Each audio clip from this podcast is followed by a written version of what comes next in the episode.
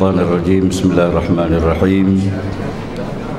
الحمد لله رب العالمين والصلاة والسلام على أشرف الأنبياء والمرسلين سيدنا محمد وعلى آله وصحبه أجمعين.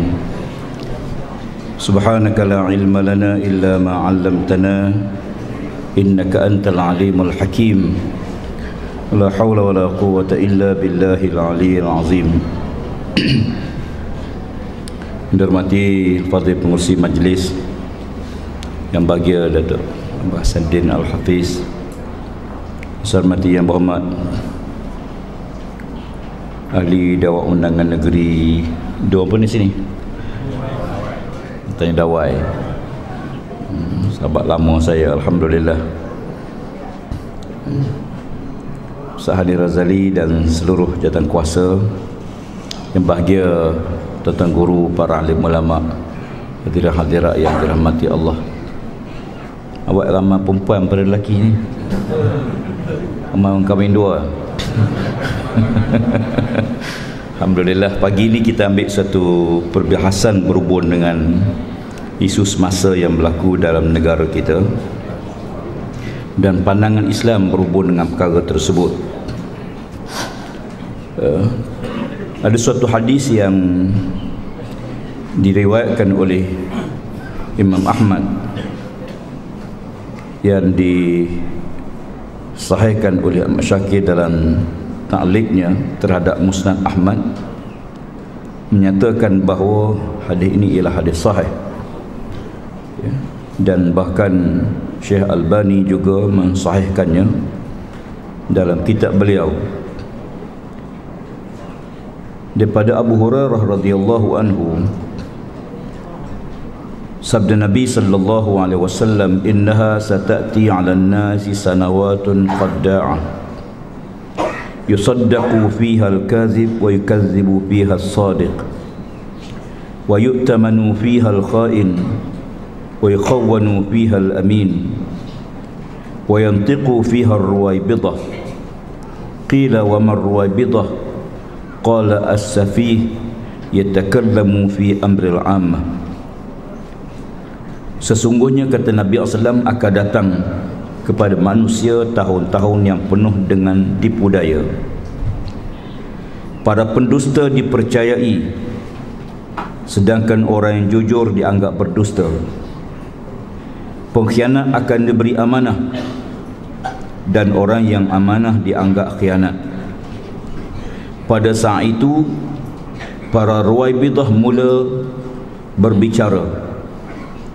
Lalu orang bertanya wahai Rasulullah siapakah ruwaibidah lalu jawab Nabi sallallahu alaihi wasallam orang yang bodoh tidak mengetahui hakikat sesuatu yang berbicara tentang urusan orang yang ramai. Hadis riwayat Imam Ahmad kita sekalian boleh jadi hadis ini biasa kita dengar. Ya. Kerana hadis Ruwaibidah termasuk di antara hadis tanda-tanda kiamat. Ya.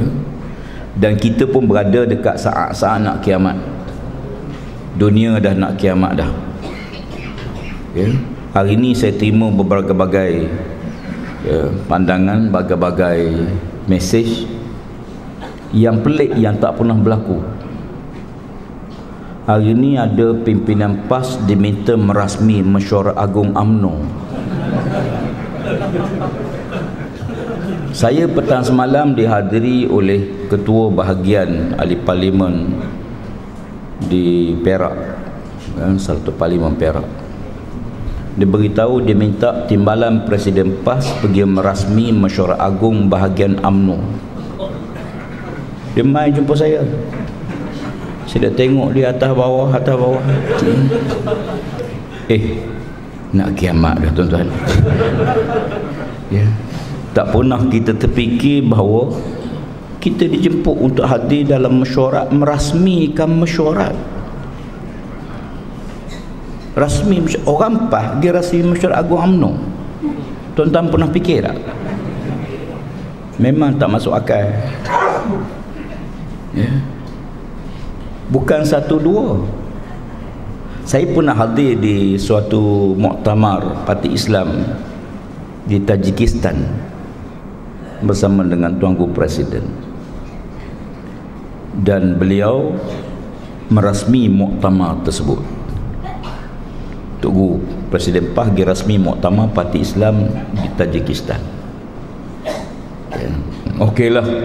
Itu luar negara ketokohan tuan guru ya. Tetapi berlaku di negara kita. Saya duduk tengok duduk renung kali banyak benda-benda yang kita tak pernah fikir satu masa dulu berlaku zaman kita berlaku. Dan makin hari makin banyak makin banyak makin banyak. Membuktikan bahawa kita hampir dekat makin dekat makin dekat nak kiamat. Memang Islam tu akan bangkit kemudian dia akan turun kemudian dia akan naik balik kemudian dia akan turun kemudian berlakulah zaman ya, yang disebut sebagai Imam Mahdi turun dan sebagainya. Ya, dan hari ini kita berada di zaman kebangkitan semula Islam. Islam tengah nak naik semula. Cuma Nabi pesan kepada kita semua ala inna rahal islamu dairah. Ya, sesungguhnya Islam ni dia akan berputar. Islam ni akan berpusing macam roda. Dia akan pusing.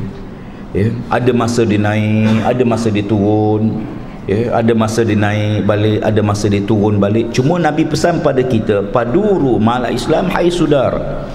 Hendaklah kamu berputar bersama-sama Islam di mana Islam berada. Ya. kita kena bersama Islam waktu Islam menang bersama Islam waktu Islam kalah pun kita kena bersama Islam.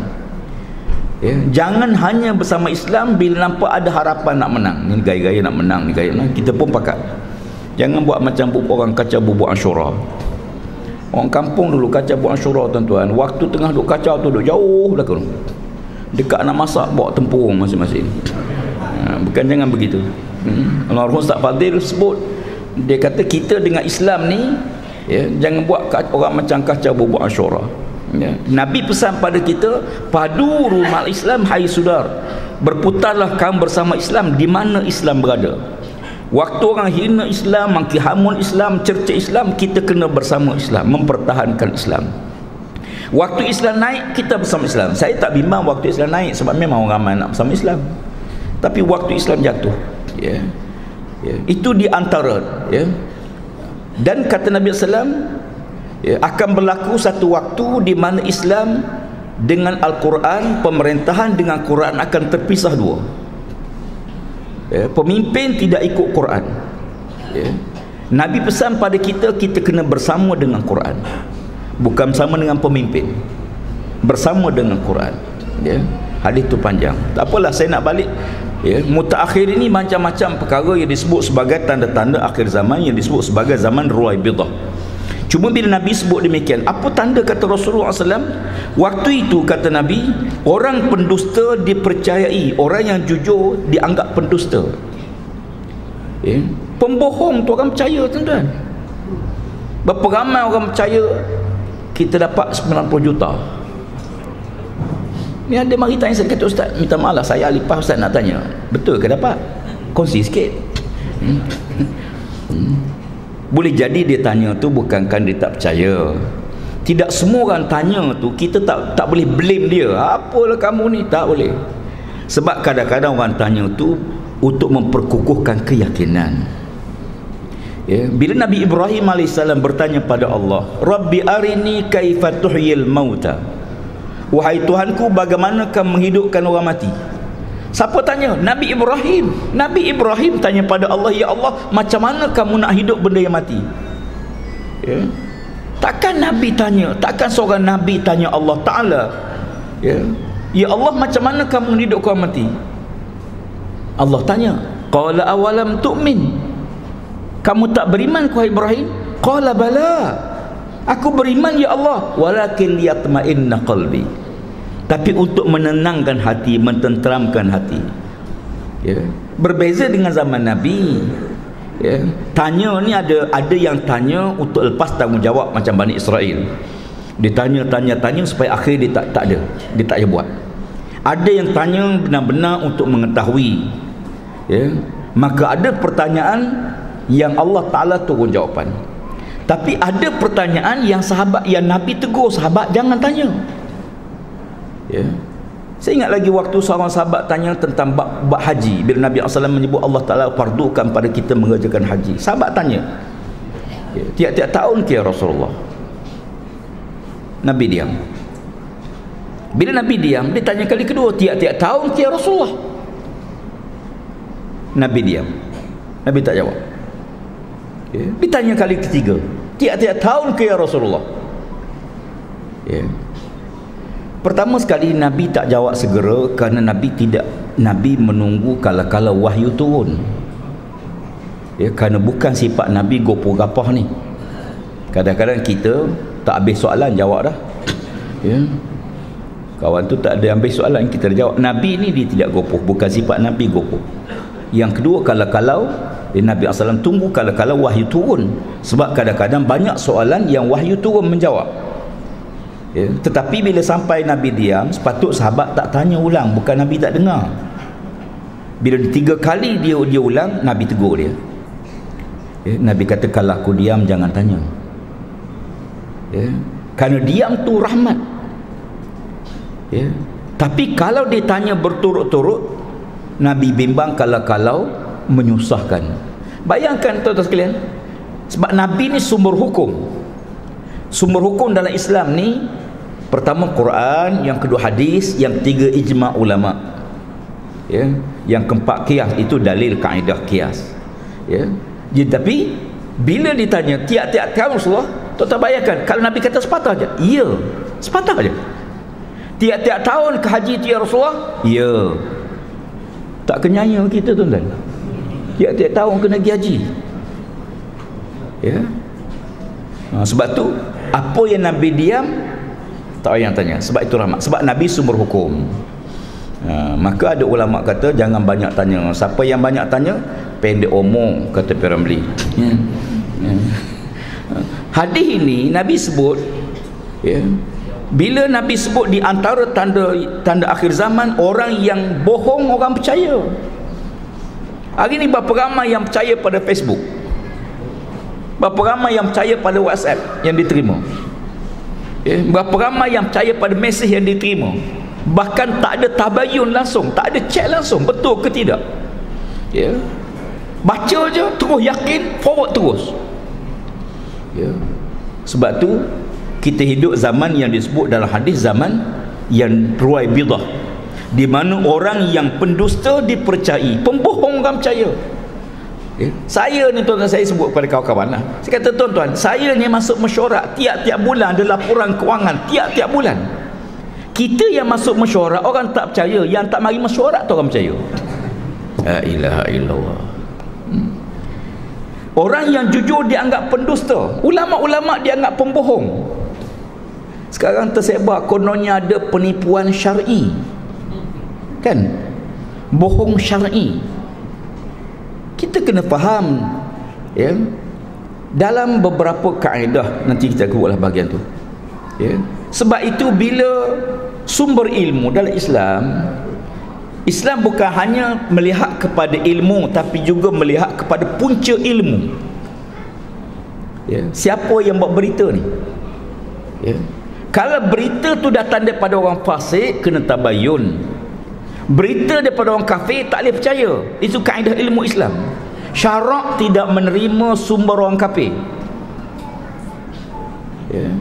sebab itu kita ahli sunnah wal jamaah tak terima Abu Abu Abu Talib masuk Islam. Sedangkan ada ada kenyataan Abu Talib mengaku. Abu Talib pernah mengaku depan Abu Sufyan Abu Sufyan merewakkan bahawa dia dengar Abu Talib mengatakan Allah mengaku Allah sebagai Tuhan, Nabi Muhammad sebagai Rasul. Siapa yang dengar? Abu Sufyan. Kenapa kita tak terima kenyataan Abu Sufyan? Sebab waktu itu Abu Sufyan belum masuk Islam. Kenyataan orang kafir di segi syarak tak boleh pakai. Tapi kita serak report kan kita beriman. Ya berita daripada siapa penulis pun kita percaya ya. maknanya sumber berita kita tidak tak ikut kaedah syarak ya. kaedah syarak di lain pandangan syar'i dengan pandangan umum lain sebab tu dalam Islam dalam masa hudud katakanlah masalah mencuri ya kalau orang tu curi babi sekandang kena hukum hudud tak tak kena ya curi babi sekandang. Bukan dua ekor sekandang. Ya. tak banyaklah dalam 300 ekor ya. kena hukum hudud tak? Tak kena. Pasal apa? Kerana babi tak ada nilai syar'i. Babi tu dari segi agama kita tak ada nilai. Nilai syar'i bukan harga. Harga ada. 300 ekor babi berapa berapa berapa, berapa ribu tu? Tuan-tuan biasa jual ni berapa? Kan ya. ada nilai tapi di segi syar'i tak ada nilai. Kenapa tak ada nilai? Barang yang haram di syar'i tak ada nilai. Ya. Bila masuk waktu itu di di Baghdad pusat pentadbiran Islam banyak barang-barang masuk. Ya pakaian rempah macam-macam masuk ke ke pelabuhan Baghdad. Ya dalam banyak-banyak itu ada yang masuk arak ada yang masuk babi ya maka pada waktu itu benda haram ni tak ada teks tak ada cukai Kenapa tak ada cukai? Kerana tak ada nilai syar'i. Tak kena cukai. Jadi peniaga-peniaga kafir ni, orang bukan Islam ni, seronoklah sebab tak ada teks, tak ada cukai. Yang bawa baju, pakaian kena cukai. Yang bawa buah-buahan kena cukai. Yang bawa babi free. Oh dia kata kali ini macam elok jual babi pada jual buah. Hmm? Maka banyaklah babi-babi dia masuk timbul satu masalah pula ya. lalu mereka menulis surat kepada Khalifah Harun al-Rashid minta fatwa boleh babi ni boleh tak kita kenakan teks kena cukai Harun al-Rashid dia tulis surat kepada Qadi Abu Yusuf minta fatwa daripada Qadi Abu Yusuf boleh tak kita nak kena cukai babi? Hebat ulama ni Qadi Abu Yusuf ni tuan-tuan masya-Allah. Ya. dia menjawab surat khalifah itu dengan satu kitab. Jawapan satu surat tu jawab dengan sebuah kitab Al-Kharaj percukaian dalam Islam. Pada pandangan Qadi Abu Yusuf boleh dikenakan cukai juga pada babi untuk pengurusan babi. Duit babi ambil untuk babi lah. Ya, untuk bersihkan dia untuk kesihatan dia untuk apa ke kalau bencana ke berlaku duit dia tidak bercampur dengan duit yang halal. Tidak macam hari ni. Hari ni semua masuk dalam satu akaun. Ya duit cukai masuk duit dia kedai sewa kedai masuk uh, kasino masuk kedai nombor ekor masuk kelab malam masuk. Masuk satu akaun. Daripada akaun ni dibayar elang guru-guru pak imam. Pak imam pun duit ni juga. Pak imam.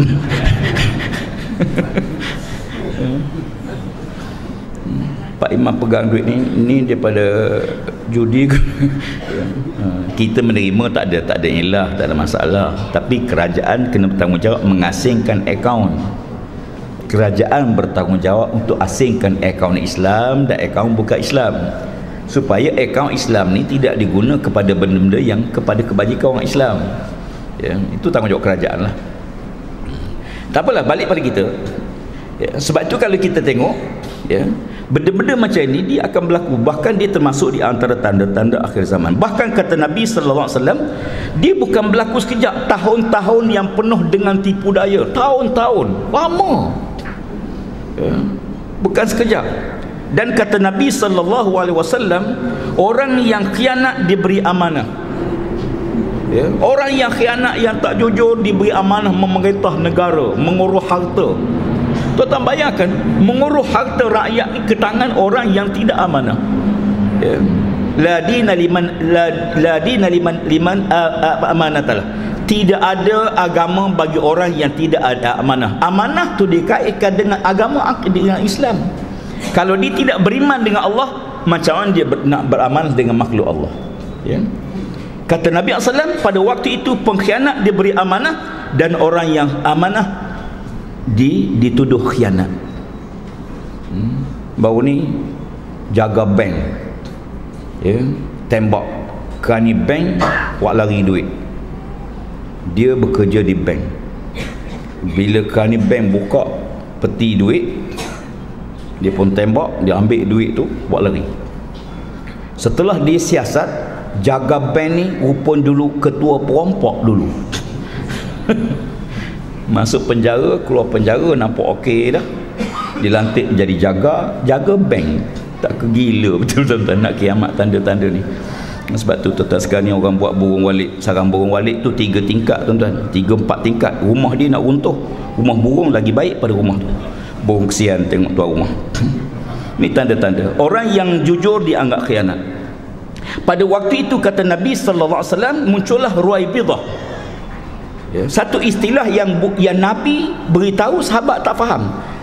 Dalam kaedah ini dia ada dalam syarak ni ada istilah yang kita faham sebagaimana yang Nabi sebut. Tetapi ada istilah yang Nabi guna kita faham lain Nabi maksud lain.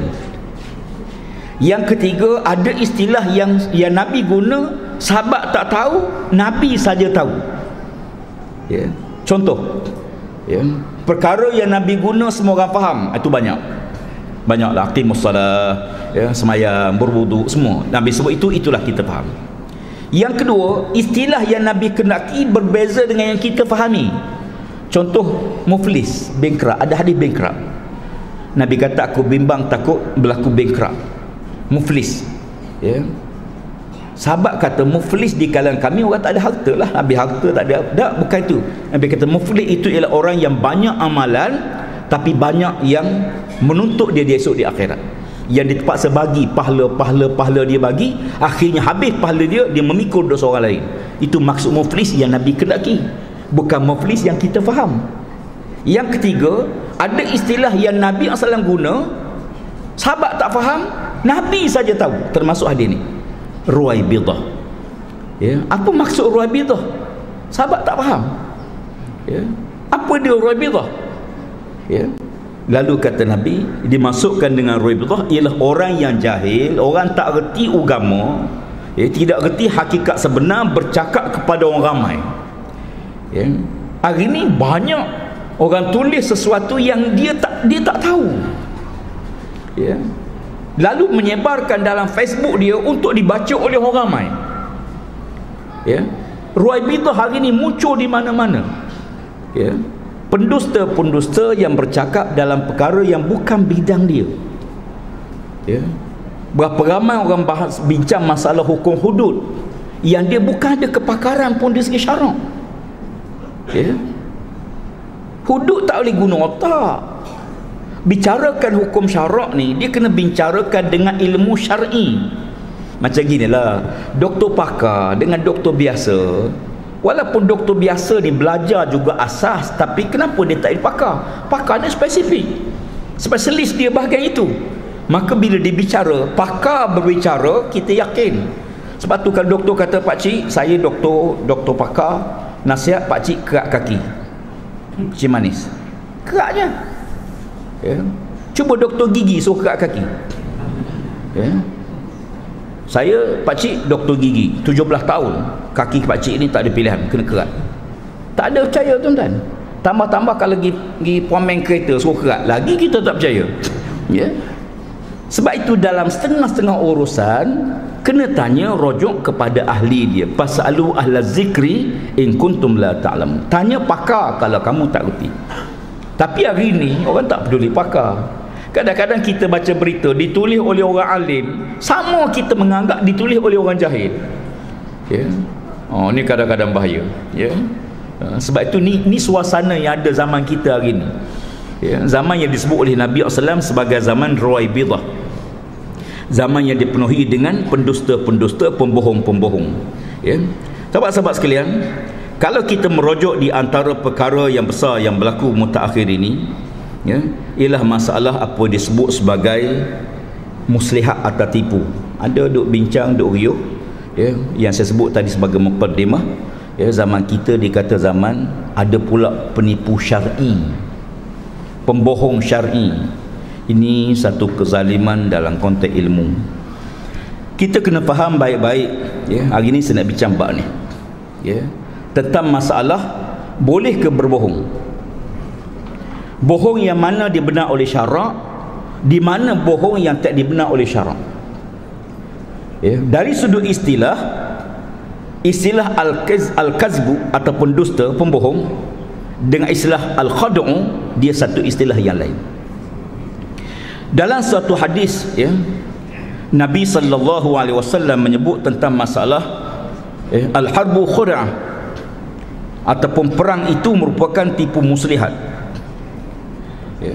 semua orang sepakat sama ada orang beriman atau orang bukan beriman. Dua prinsip dalam perang ialah rahsia dan tipu helah ni dua prinsip. Bila berlaku peperangan semua orang terima. Islam pun terima bukan Islam pun terima. Bahawa dalam suasana peperangan ada benda yang jadi rahsia. Ya. tidak semua benda kena tahu. Ya. zaman kita ni semua orang nak tahu. Tidak semua benda kita perlu tahu. Ya. Dan tidak semua benda pemimpin kena beritahu rakyat dia ataupun ahli dia. Tidak semua benda presiden kena beritahu ahli. Semua benda tak? Ada benda jadi rahsia. Ya. Nabi SAW ada benda Nabi tak beritahu para sahabat. Sahabat tak tahu pun.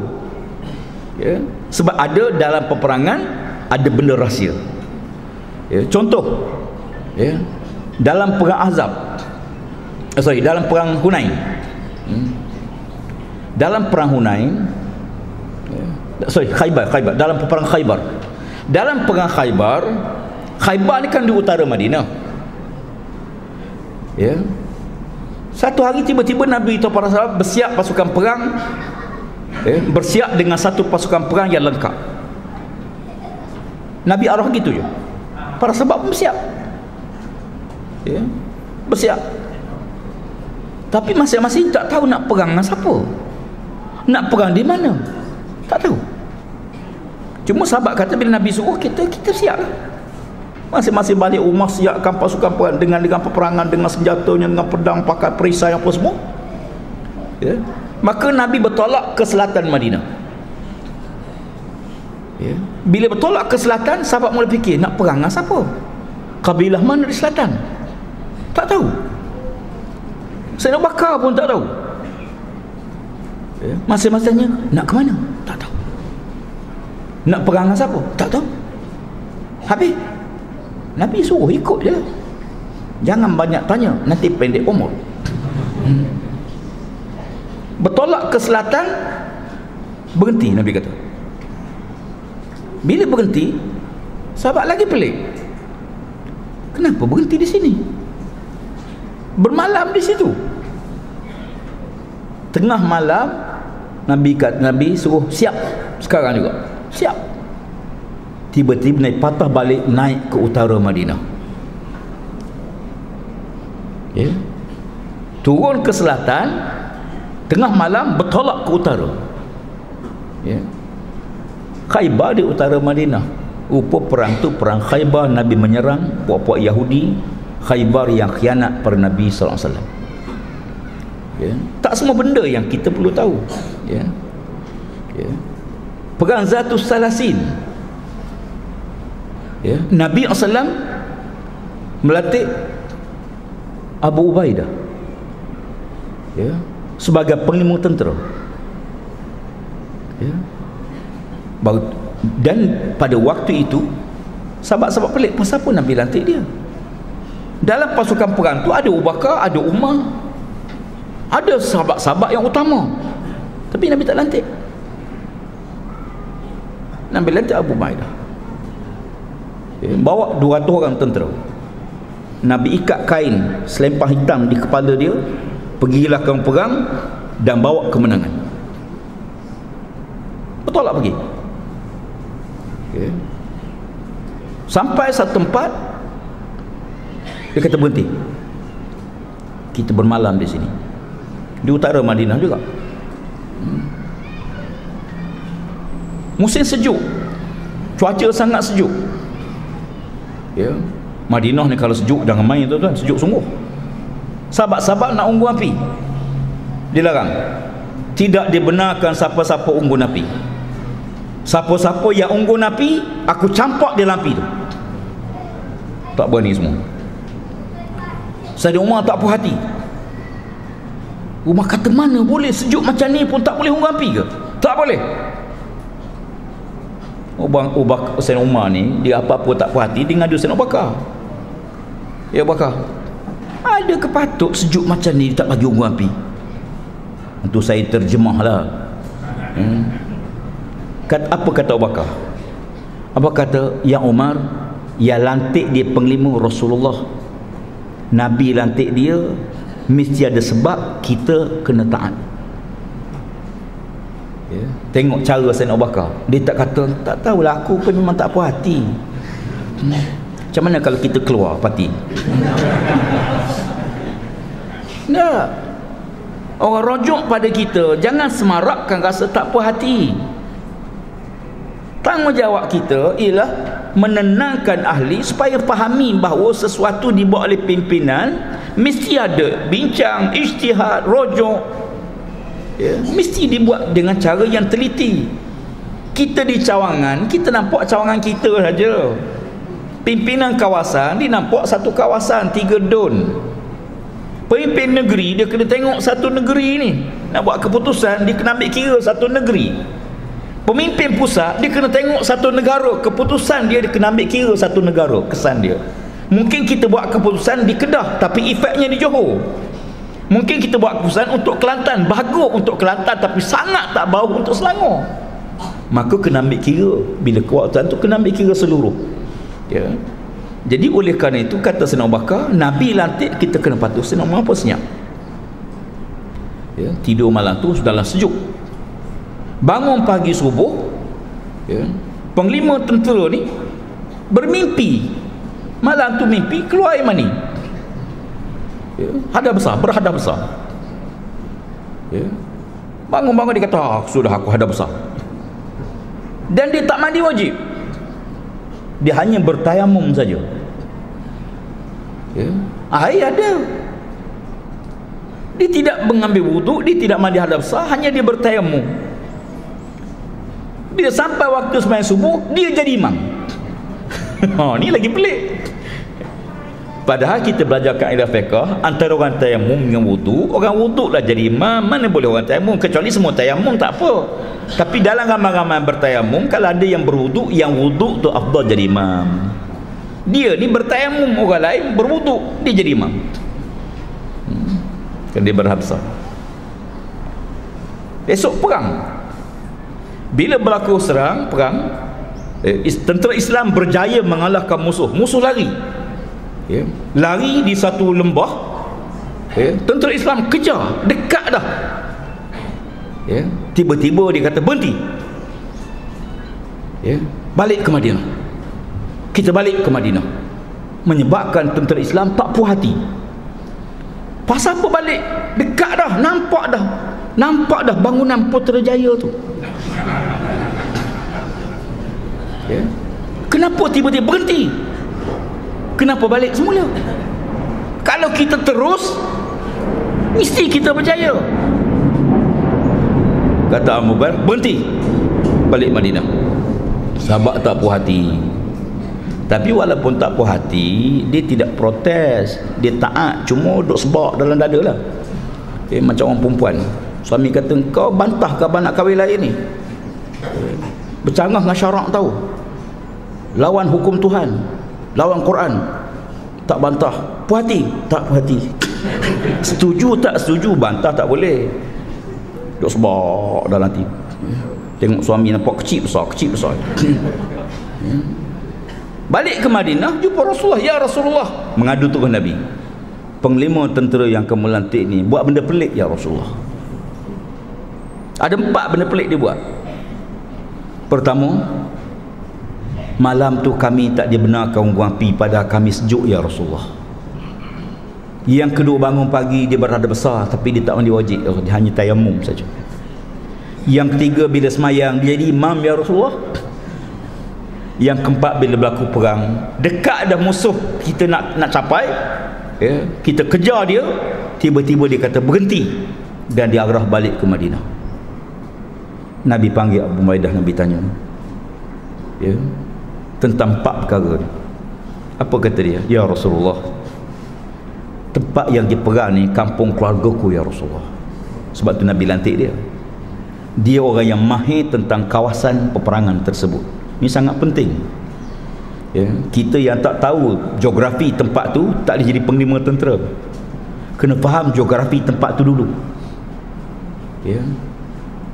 malam tu ya Rasulullah kita berada di satu bukit musuh depan kita ya Rasulullah. Musuh di balik bukit sana.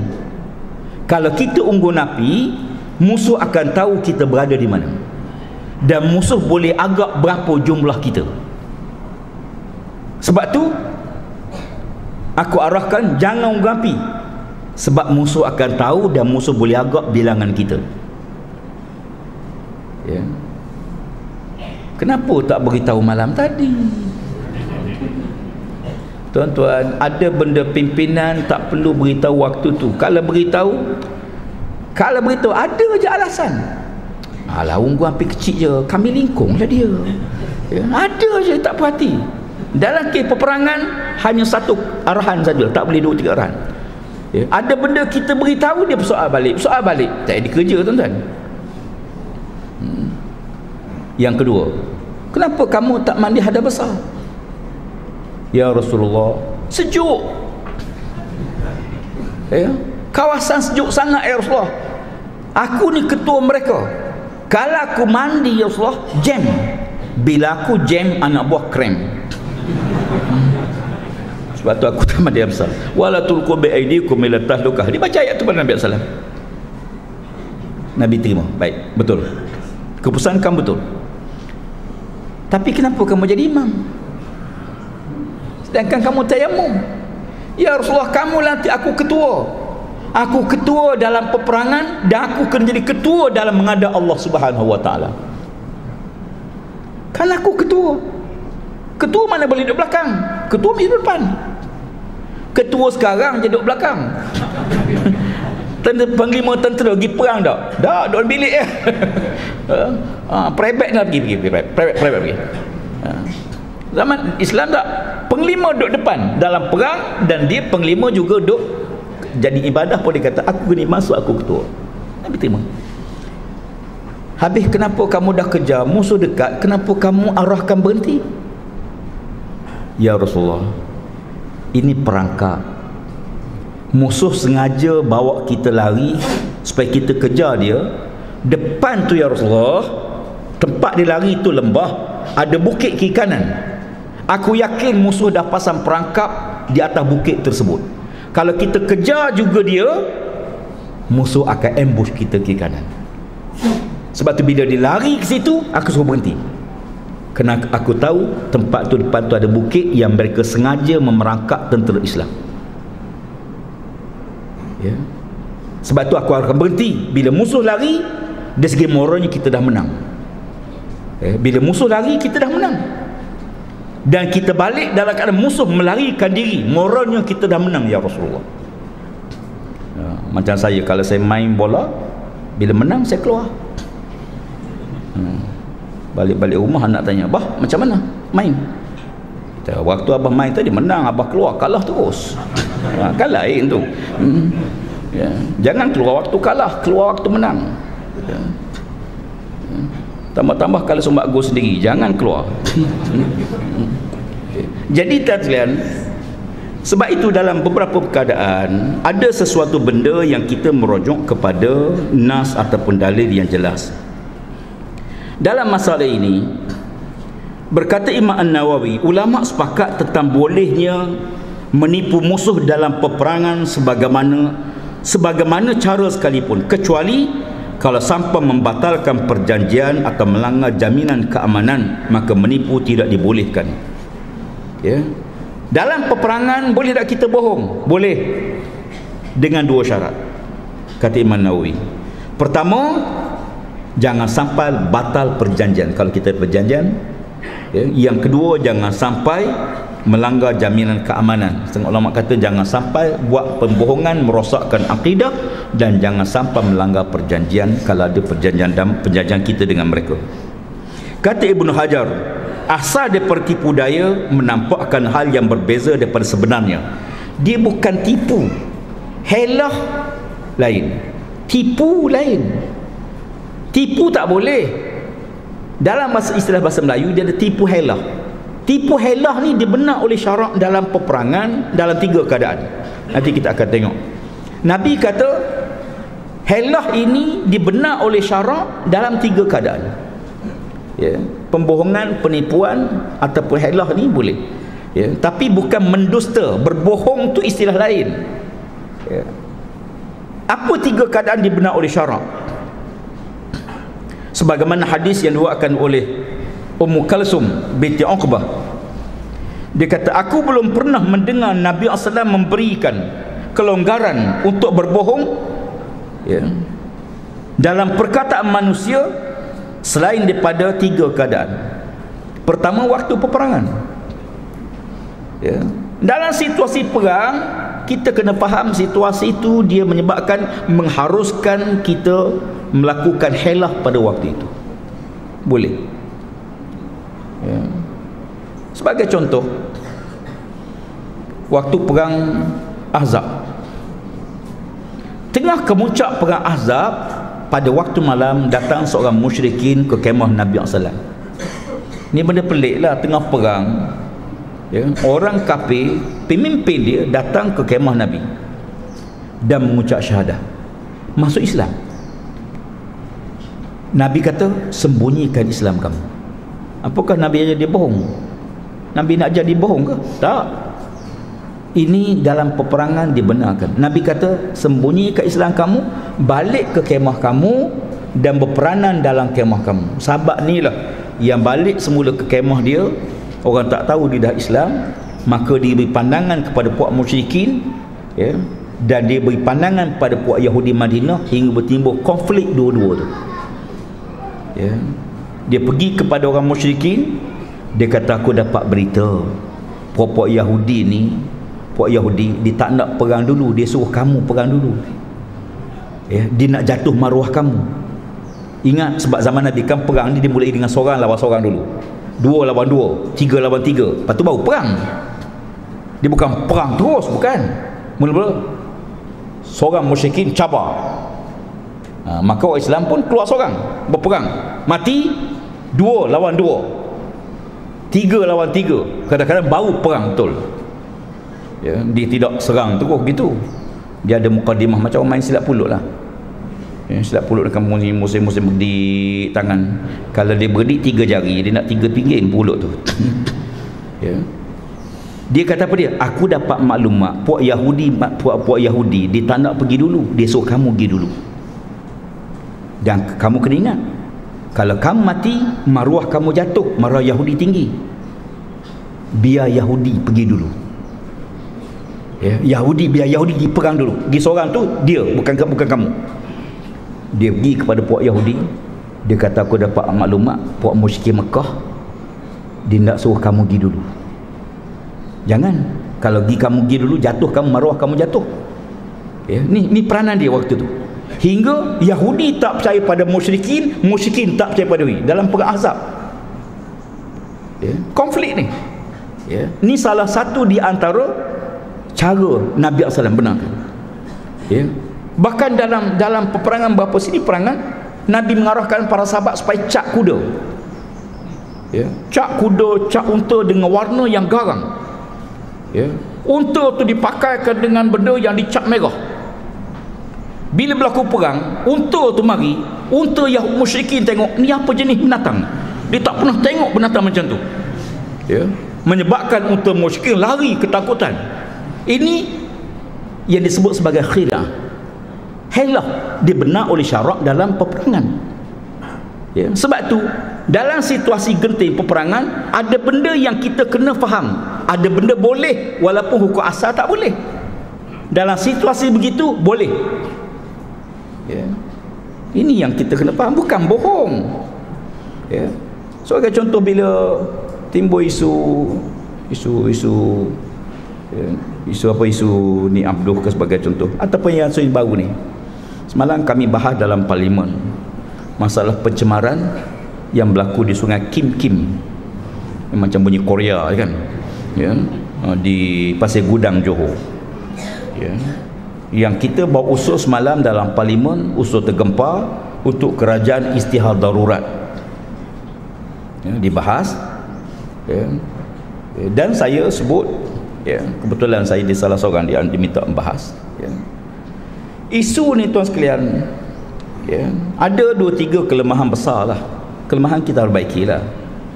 Pertama akta kita ni denda dia tak padan kesalahan tu denda 500 ribu. Atau 5 tahun penjara. Ya, 500 ribu. Tuan-tuan bayangkan kerajaan Johor dah habis 6.4 juta untuk membersih kekotoran.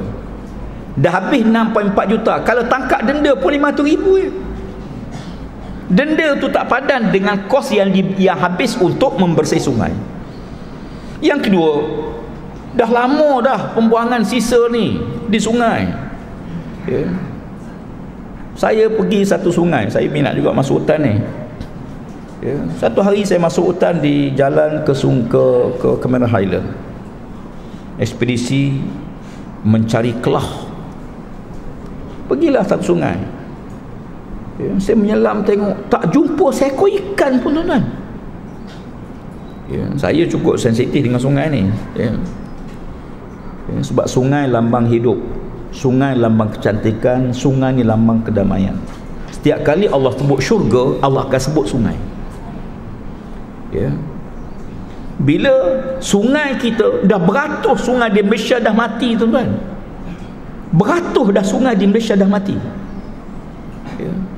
mati itu bukan air tak mengalir tapi dah tak ada kehidupan tak ada ikan ya. saya menyelam sungai tu sungai tenung ke sungai apa? Di, di, di, di jalan ke Kemar Highland. Depan lipis. Tak ada ikan. Anak ikan pun tak ada. Ya. yang saya jumpa apa dia? Bekas racun. Bekas baja. Guni baja. Bekas racun. Tong racun. Sepanjang sungai tu. Ya.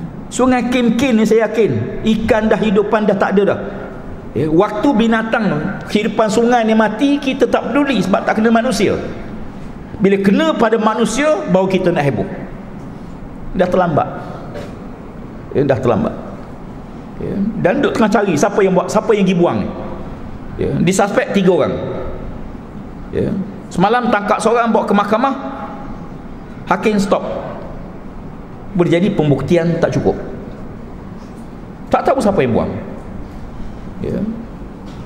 bagi kita sekalian dalam kes begini memanglah bukan bukan saja soal penguatkuasa undang-undang.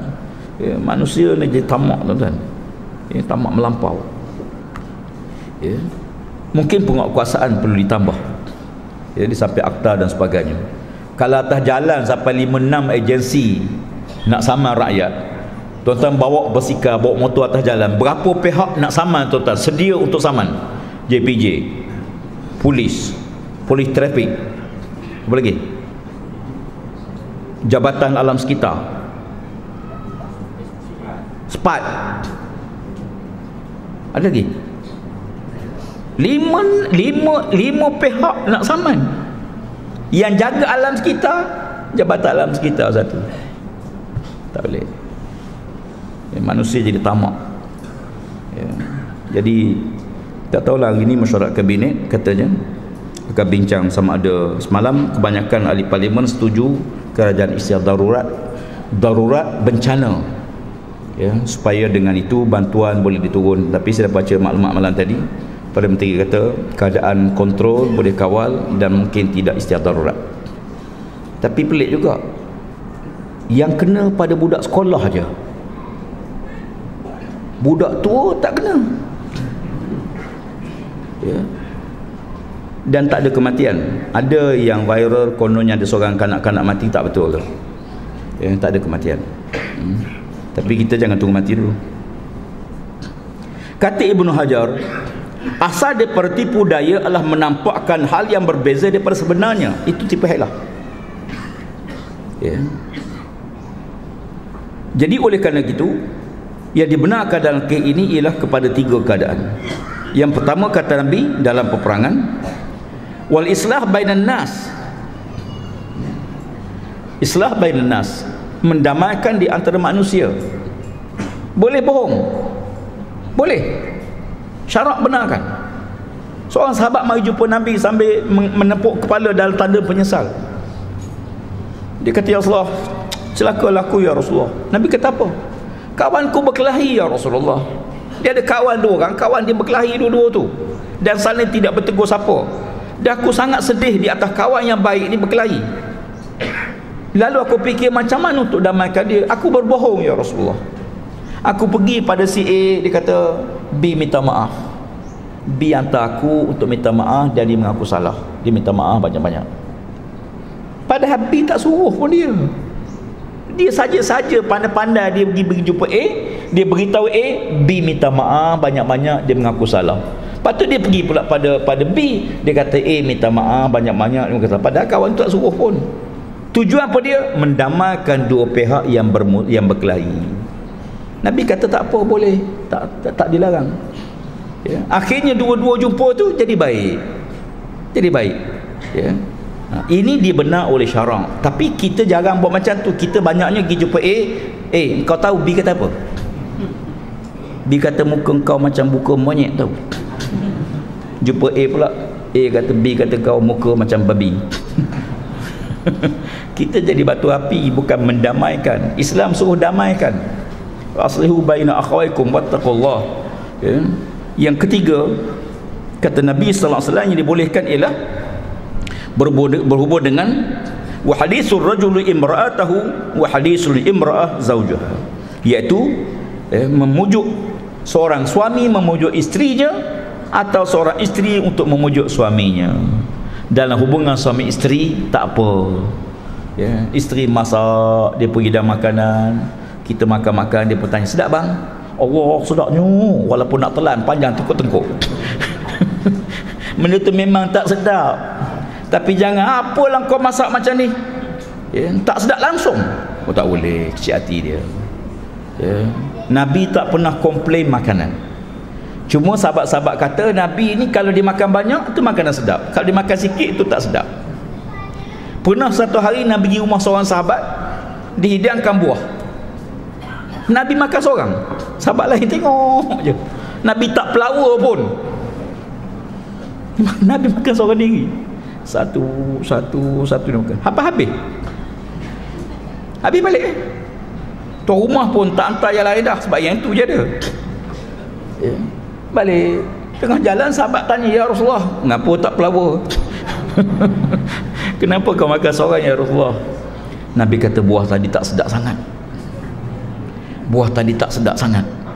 Aku bimbang kalau aku bagi pada kamu kau makan kau akan merungut. Takut kecil hati tuan rumah. Tengok Nabi jaga hati tuan rumah. Ya. Buah tadi tak sedap. Kita pula terbalik. Kalau tak sedap kita bagi orang. Yang sedap kita sapu seorang diri. Ya. Almarhum untuk untuk gua Haji Nikmat.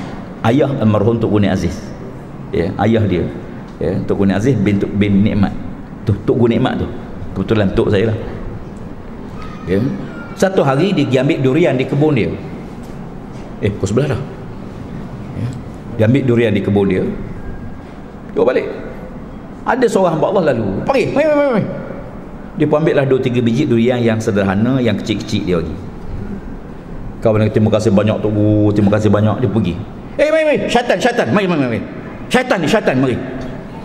Pak cik tu kata apa pula? Tu panggil syaitan ni. Dia kata letak yang kecil ambil yang besar-besar ni. Syaitan duk kata aku bagi yang kecil ambil yang besar-besar ni tuan-tuan kalau tuan-tuan bagi yang kecil syaitan menguasai tuan-tuan. Kalau tuan-tuan nak derma tengok yang besar tekan balik syaitan menguasai. Bagi yang besar-besar. Apa macam? Asyaitan ya'idukum al-faqr memang kalau kita bagi ke orang kita bagi yang kecil-kecil. Kenapa tak bagi yang besar? Takut habis. Tak. Tengok syaitan. Dia kata syaitan cuba menguasai aku letak balik yang kecil ambil yang besar-besar ni tuan-tuan saya biasa turun ke laut.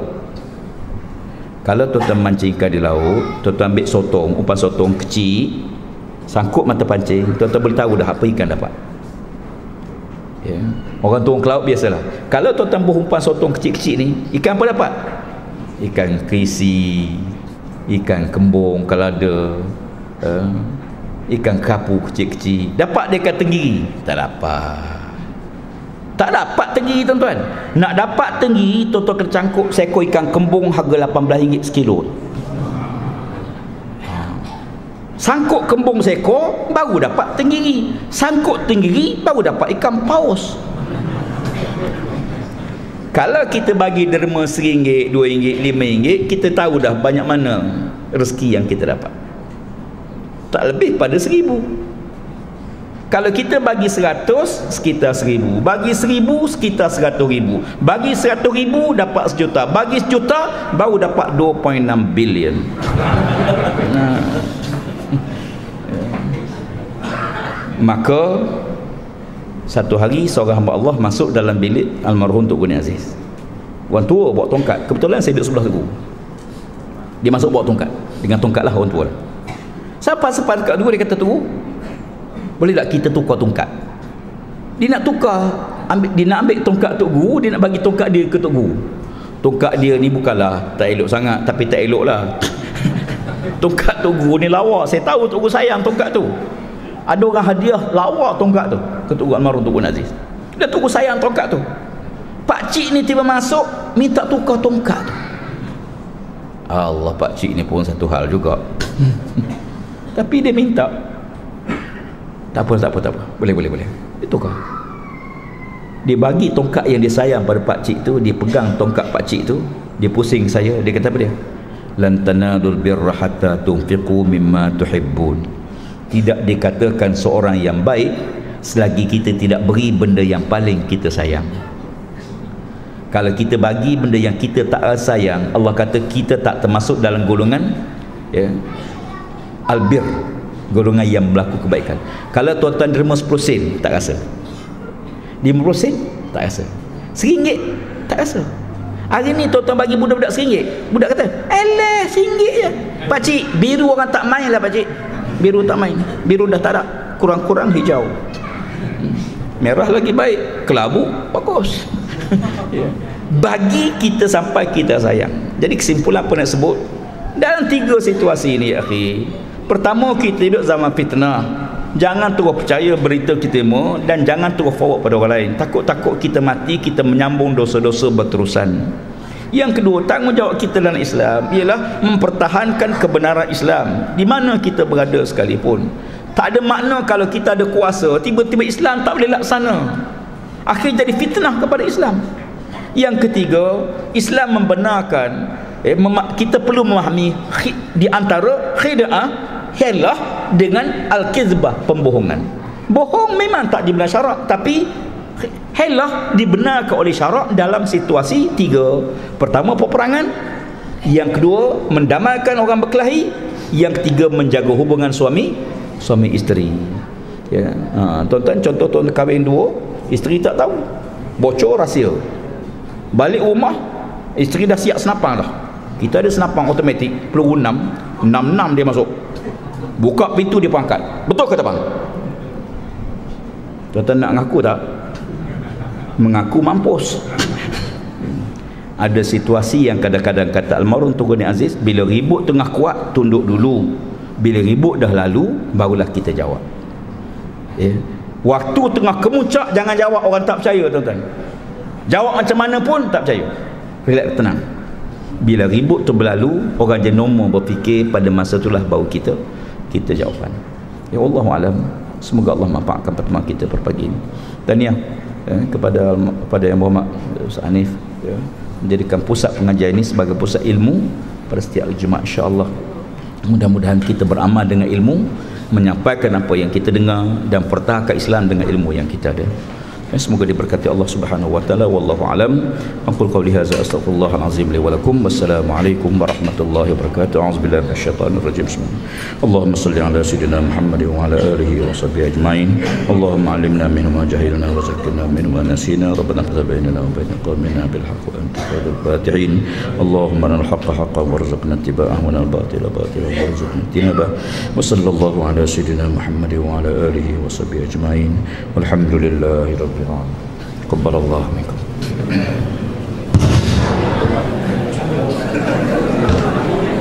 Thank you. Okey, jumpa lagi.